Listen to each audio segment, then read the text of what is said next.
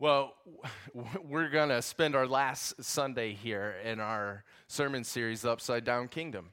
And we've journeyed a long way as we've gone through Jesus' Sermon on the Mount, looking at this abundant life that Jesus has come to give anybody, anywhere that, would, that will simply receive his invitation to come be with him, to learn from him how to live out his kingdom ways. And this morning, we are going to finish up last Sunday's sermon, which was focused, remember, it was focused on two uh, paths that lead to two different destinations, right? Two different gates that lead to two different path, paths that lead to two different destinations. Jesus, he concludes the Sermon on the Mount by now talking about two different trees and two different houses.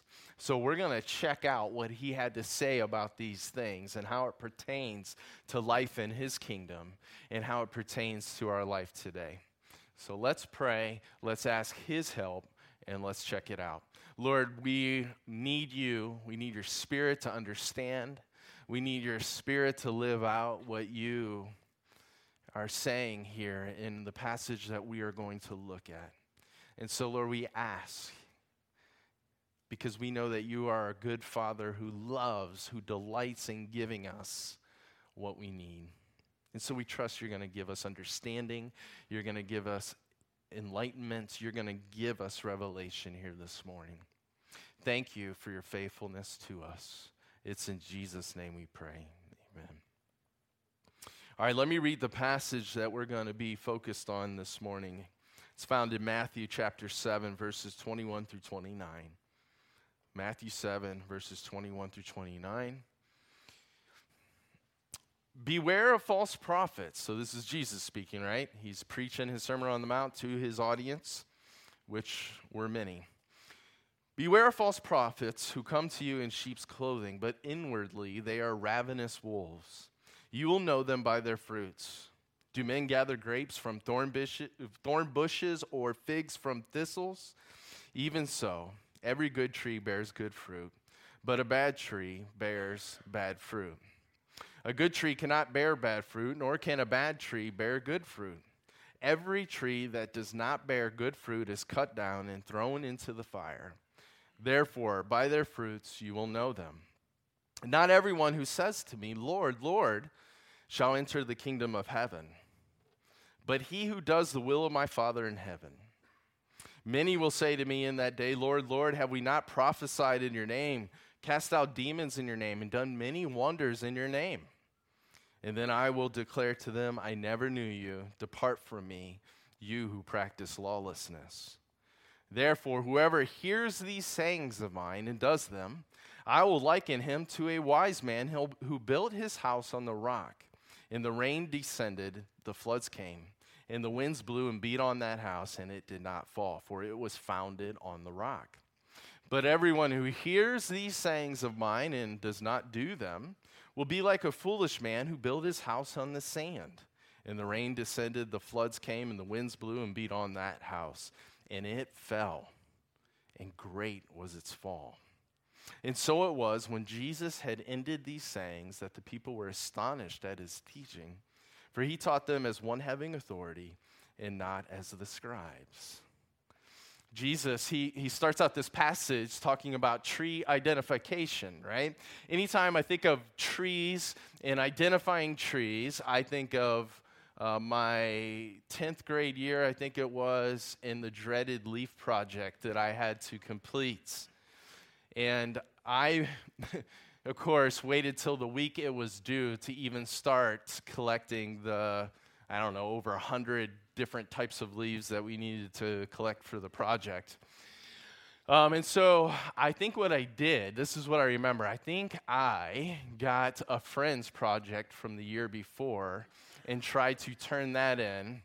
That did not work. For those of you who knew Mrs. Robb at Massillon, she did not play around. And she snuffed that out right from the beginning. And it did not go well with me and Mrs. Rob. So I learned my lesson. Jesus, he's saying here in this passage that, look, if you're standing in front of a tree and you are looking, uh, hoping to identify what sort of tree you're looking at, you got one, one way you can do this, and one pretty surefire way of determining what tree you're looking at is by looking at its fruits. If you find that there are apples on the tree, guess what? It's an apple tree. An apple tree has never produced grapes. Apples every time, right? And the same thing goes for any other tree. Pear trees only produce pears. And so if you find a pear on the tree, you know it's a pear tree. And so it's this fruit inspecting identification process that is trustworthy and true. Now, if you try and determine like what sort of tree it is by looking at its bark or its trunk or its limbs, you're going to have trouble, right? Because a lot of trees look awfully similar when you just look at those, those aspects. You must inspect the, tr- the, the, the tree's fruits. Jesus was using this analogy because he was saying, look, this is how you can determine if a person is a true prophet of God or a false prophet. In order to decipher between the true prophet and the false prophet, you have to look at the fruit that the person's life is producing. That's the only way you're going to know the difference between the two. I would also say that Jesus is saying that we can use this test this identification process to decipher between a true disciple and a false disciple. So it's not just for prophets, but for disciples of Christ. You have to look at the fruit to determine if, it's, if a person is a true disciple of Christ or a false disciple of Christ. That will tell you if they are the real deal or not. Now, this leads us to a question what is the good fruit that we are looking for so that we know whether a person is a true disciple of Christ or not? What does that good fruit look like? Because if we don't know what we're looking for, it's easy to be deceived, isn't it? I mean, some trees from a distance can look like an apple tree, but when you get closer, they're not an apple tree. Some trees can look really good even up close, and it can, it can look like good fruit, but really inside is poison. My boys and I, we love watching Bear Grylls and his different adventures as he goes in the wild. And more than one time, he has said on TV, yeah, this looks like something that's edible and would taste good and be good. But he said, if you don't know what you're looking for, he said this, you're going to bite into it, and this stuff could lead to nasty, nasty results, right? So we have to know what kind of fruit we're looking at if we are going to do this well. And this whole idea that it, looks can be deceiving is what I think Jesus was getting at in verses 21 through 23 when he said, Many will say to me in that day, in that day is referring to judgment day when Jesus returns to judge every person that has ever lived. Many will say to me in that day, Lord, Lord, have we not prophesied in your name, cast out demons in your name, and done many wonders in your name? And then I will declare to them, I never knew you. Depart from me, you who practice lawlessness. So you would think that prophesying, casting out demons, performing other miraculous things would be fruits, right, of a true disciple. And Jesus is saying here, it's not. That's not the good fruit that you should be looking for. And so we must have a trained eye to distinguish the good fruit that Jesus is saying a true disciple, a true prophet will exhibit in their life. So, what's the good fruit? Jesus gives us the answer in verse 21? Well, he sort of gives us the answer. Check it out. Not everyone who says to me, Lord, Lord, shall enter the kingdom of heaven, but he who does the will of my Father in heaven. You see, a true prophet, a true disciple of Jesus, will be a person that does the will of God. A person with real, genuine faith will do the will of God. That is the good fruit we must look for. But what is the will of God, right? If that's the good fruit that will hang on the tree of a true disciple's life, what is the will of God that they will be doing? Well, Jesus provides the answer. After saying he will reject the lawless on judgment day, Jesus, he follows that up with those, you know, the lawless are those who don't do his will. Jesus follows it up with this in verses 24 and 26. I'm going to skip 25. Therefore, whoever hears these sayings of mine and does them, I will liken him to a wise man who built his house on the rock. But everyone who hears these sayings of mine and does not do them will be like a foolish man who built his house on the sand. What then is God's will? His sayings. What are Jesus' sayings? Everything that he's been talking about in the Sermon on the Mount. That's the will of God. That's Jesus' sayings. And so now we really can answer the question what is the good fruit that a true disciple will produce? It will be growing, surrendered, growing in, they will grow in surrendered obedience to all that Jesus taught in the Sermon on the Mount. That's the fruit that proves that a person has real, genuine faith. What is the fruit of the Sermon on the Mount? Right? So we keep asking these questions to get at it. Everything we've been covering doing good to those who oppose you, faithfulness to your commitments, actions motivated to bring glory to God and not yourself, generosity, total dependence on God through prayer, an enjoyment of an intimate relationship with God, a non or well, I should say, a joyous, non anxious life, righteous anger that is controlled, an accurate view of your own shortcomings and flaws, immense gratitude for God's grace towards you, patience with the failings of others, work to help people enter the narrow gate and walk the difficult path that leads to the destination of abundant life in His kingdom. This is the good fruit. This is the these are the sayings of Jesus. This is the will of God for your life. That's it, right here. This is what we are to be looking for.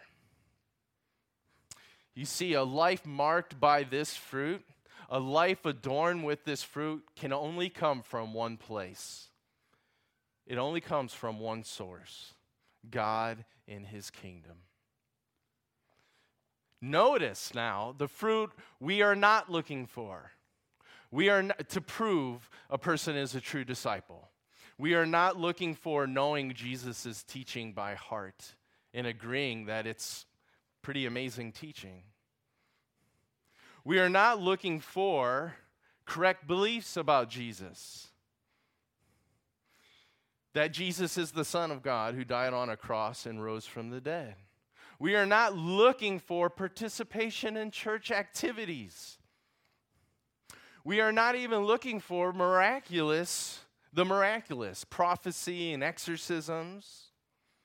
These things are important, but they're not the measure of a true disciple of Christ. At least Jesus said that's not how we're to measure a true disciple of Christ. Look, a person can know Jesus' teaching by heart and even agree that it's this amazing teaching, but do none of it.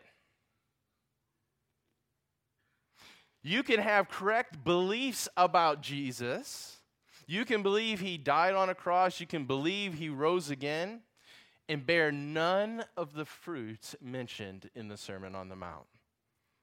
There are people who hold to sound doctrine that are some of the most judgmental, arrogant people you'll ever meet.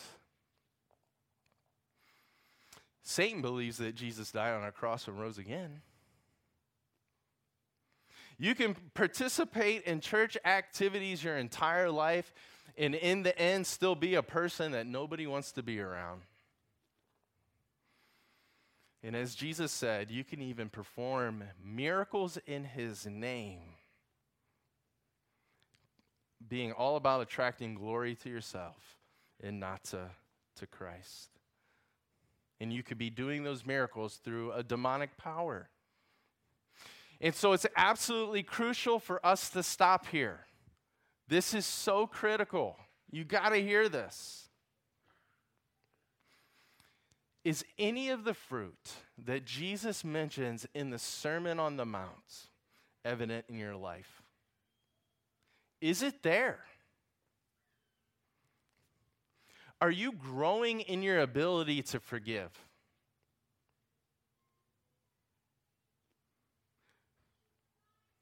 Are you noticing that you don't hold grudges and resentment and bitterness like you used to? Are you noticing that you're growing in your patience in terms of dealing with the failings of others? Are you noticing that certain things that used to just infuriate you are not driving you nuts like they did before? Are you noticing that you are worrying less? You're fearing less? Are you noticing that when a conflict arises, you're much more quick to look at your contribution to the problem than to shift the blame to other people? Are you noticing that you're initiating more tough, awkward conversations in order to pursue peace in your relationships? And we could go on and on and on with this the point is, if this fruit is not in your life to some measure, and if this fruit is not increasing in your life, you have to ask the question are you really in Christ through faith?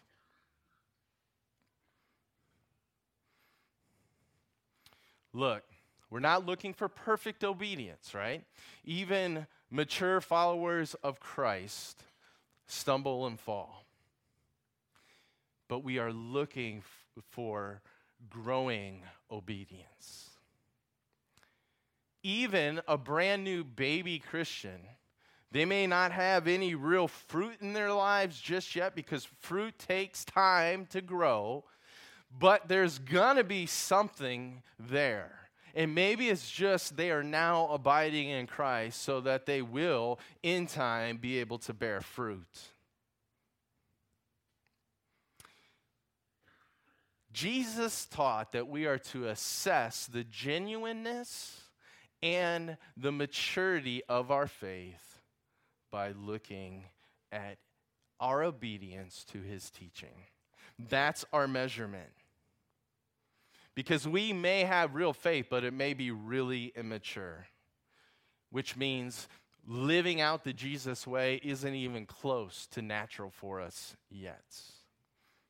And as important as church involvement is, and Bible study, and biblical knowledge all are, they should never be used to assess a person's faith in terms of their genuineness and their maturity level.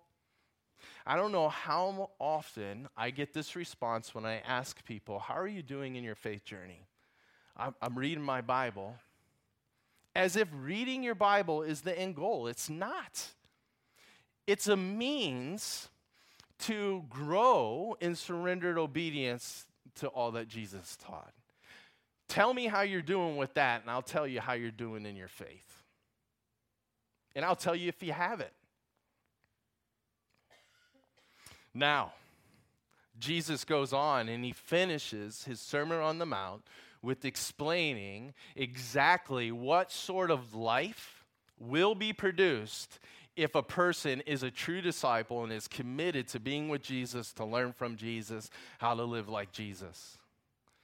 Delia's life is the sort of life that, the, that Jesus will produce.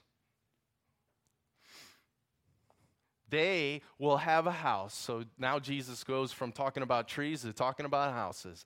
They will have a house that is like, or they will have a life that is like a house that is built on bedrock, that is, that is able to weather the fiercest prolonged storms. See that man right there? Ed Hodgson, walking into our sanctuary.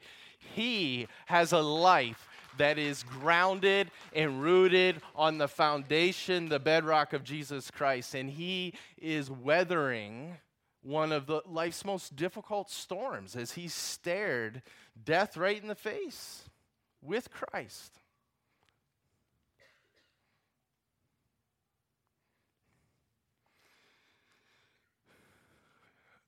A person that's with Jesus to learn from Jesus how to live like Jesus will eventually have the sort of life that can stand up to anything.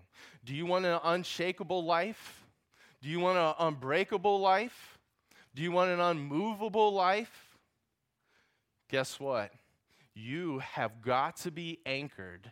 You have got to be built on an unshakable, immovable, undestructible, unbeatable foundation.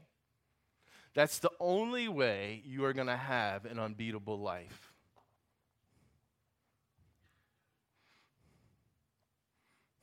The good news is that's what Jesus is offering here in the Sermon on the Mount. This is the invitation Jesus extends. Come be with me, the Father, in the Spirit. We are unshakable. We are immovable. Our kingdom is a kingdom that will not end. Come, yoke yourself to us, anchor yourself in us, and we will give you that unshakable life that is able to stand up against life's fiercest storms. Now, and then we will be able to say with the Apostle Paul, what does he say? He says, uh, in his confusion. So if you enter a storm and it's confusing, you'll be able to say with the Apostle Paul, but I'm not in despair. And if one of life's storms it, it, brings persecution for your faith, you'll be able to say with Paul, but I am not abandoned. And if one of life's storms manifests itself in the terms of knocking yourself off of your feet, you'll be able to say with Paul, But I'm not destroyed. This is what Jesus, a life in his kingdom, can produce a rock solid faith because it stands on a rock solid foundation, and that leads to a rock solid life. Or we could say, we can go back to the tree metaphor and we can look at Psalm 1 that Kevin read. Life with Jesus will produce a man that is blessed, who does not walk in the counsel of the ungodly, nor stands in the path of sinners, nor sits in the seat of the scornful, scorn, scornful. But his delight is in the law of the Lord, and in his law he meditates day and night. He shall be like a tree planted by the rivers of water that brings forth its fruit in its season. Check this out. Whose leaf also shall not wither, and whatever he does shall prosper. Are you connected to the river of life through trust and obedience? If so, you are going to be a healthy tree that bears much Sermon on the Mount fruit even in times of drought. Now, this all, of course, means that anything else that we anchor ourselves to is unstable at best. It's like a pile of sand or a polluted river. And we talk often about the, all these different piles of sand that people attempt to build a life on that are unstable. And you're sick of hearing me talk about these unstable foundations. I am sure, because I'm sick of talking about them. But I need to keep mentioning them because they are so prevalent in our world. If you build your life on the unstable foundation of money, if you anchor your soul there, what happens during the next ec- economic d- downturn? And what happens if the next life storm you encounter is a messed up marriage? Can your money fix that? No, but it surely can destroy your marriage. And money is, I think, the second uh, most second most frequent reason why people get divorced. And if your soul is anchored to your looks, what happens when your body starts to age and your looks start to fade, or you get in an accident that alters your appearance forever? And if your soul's anchored to the opinions of you, what happens when somebody starts uh, spreading a, a rumor that's false about you? And if your success, if your life is uh, anchored to this idea of success and achievement, and that's the rock or the pile of sand that you're trying to stand on, what happens when you fail? And if your anchor is being this athlete that people admire, what happens when your playing days are over or you retire? All these anchors uh, all these piles of sand we try to anchor ourselves to, they are unstable. They are just waiting for the right set of circumstances to come along and to totally knock that foundation of sand out of you and cause you to go tumbling down with it.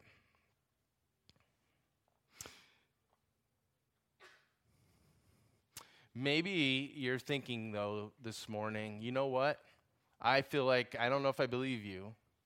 I, I feel like I know people that seem happy and content without Jesus in their life. And there are definitely those people that um, appear to be that way. Just a couple of thoughts for you. One is uh, my job is unique in the sense that I get to I get an inside look at a lot of people's lives, and what I have found is that most people are not as happy as they appear to be. Here's the second thing that I've found some people are happy and content, but it's only a matter of time because they're standing on a foundation made of sand. It's only a matter of time until those right set of circumstances come along and they are then thrown into utter despair. But there are those people that seem to walk through the entirety of this life, this side of the grave, happy and content. If you read Psalm 73, it's a whole lament about these people that are really even wicked people, but yet they're just like fat and happy and. And uh, the psalmist of that chapter is just so upset with God is like, how could this be? This is not fair, Lord. Even if you were to somehow make it all the way through life that way, that kind of life will not stand up against Christ's judgment. And then that will be the storm that will utterly ruin and destroy you, the scriptures tell us. And that's why 2 Peter 3 says the reason Jesus hasn't returned because God is a merciful, patient God, and He's giving time for people to unanchor themselves to these unstable piles of sand and anchor themselves to the rock of Christ. So that people will not stand before Jesus when they breathe their last and say, and hear him say, you know, depart from me, you worker of lawlessness. But instead, we'll hear Matthew 25, 34. This is what he desires for us all to hear. Come, you blessed of my Father, inherit the kingdom prepared for you from the foundation of the world. His delay is grace on his part, who wants all men to be saved and to come to the knowledge of the truth. And so let me wrap up with this. Have you connected the roots of your life to Christ and his kingdom through repentance and faith? Are you standing on the rock? And if you say that, if not, you need to do that. There's nothing, there's, I know like the Browns are playing and that's urgent. I cannot wait to watch the game. I know there are a ton of things in your life right now that are urgent. There's nothing more urgent than rooting yourself in Christ through repentance and faith. It's the most, I've, we say this often, it's the most important decision you will ever make because it sets the trajectory of your life now and forever. If you say that you have turned to Jesus in repentance and faith, does your life, is it adorned? Is it marked with the fruit of the Sermon on the Mount? If it is not, either you have not really given your life to Christ, you're not you haven't really surrendered in repentance and faith, or you are backsliding or you're stumbling. And so, what if this school year was dedicated above everything else to be with Jesus, to learn with him, learn from him how to live like him? So that the Sermon on the Mount fruit is exhibited in your life in abundant ways.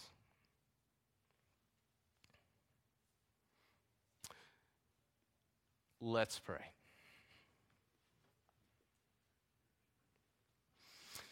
Lord Jesus, um, we are always tempted to believe by our culture, by um, other people, that there are other foundations that are stable foundations to build our life on.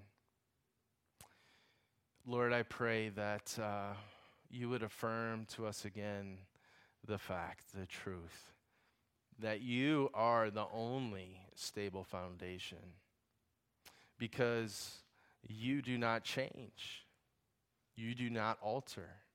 You're the same yesterday, today, and tomorrow. And you are good. And you are loving. And you are all powerful. And you are all wise. Lord, I pray that there wouldn't be anybody that would walk out of these doors that has not received that invitation to build their life on you.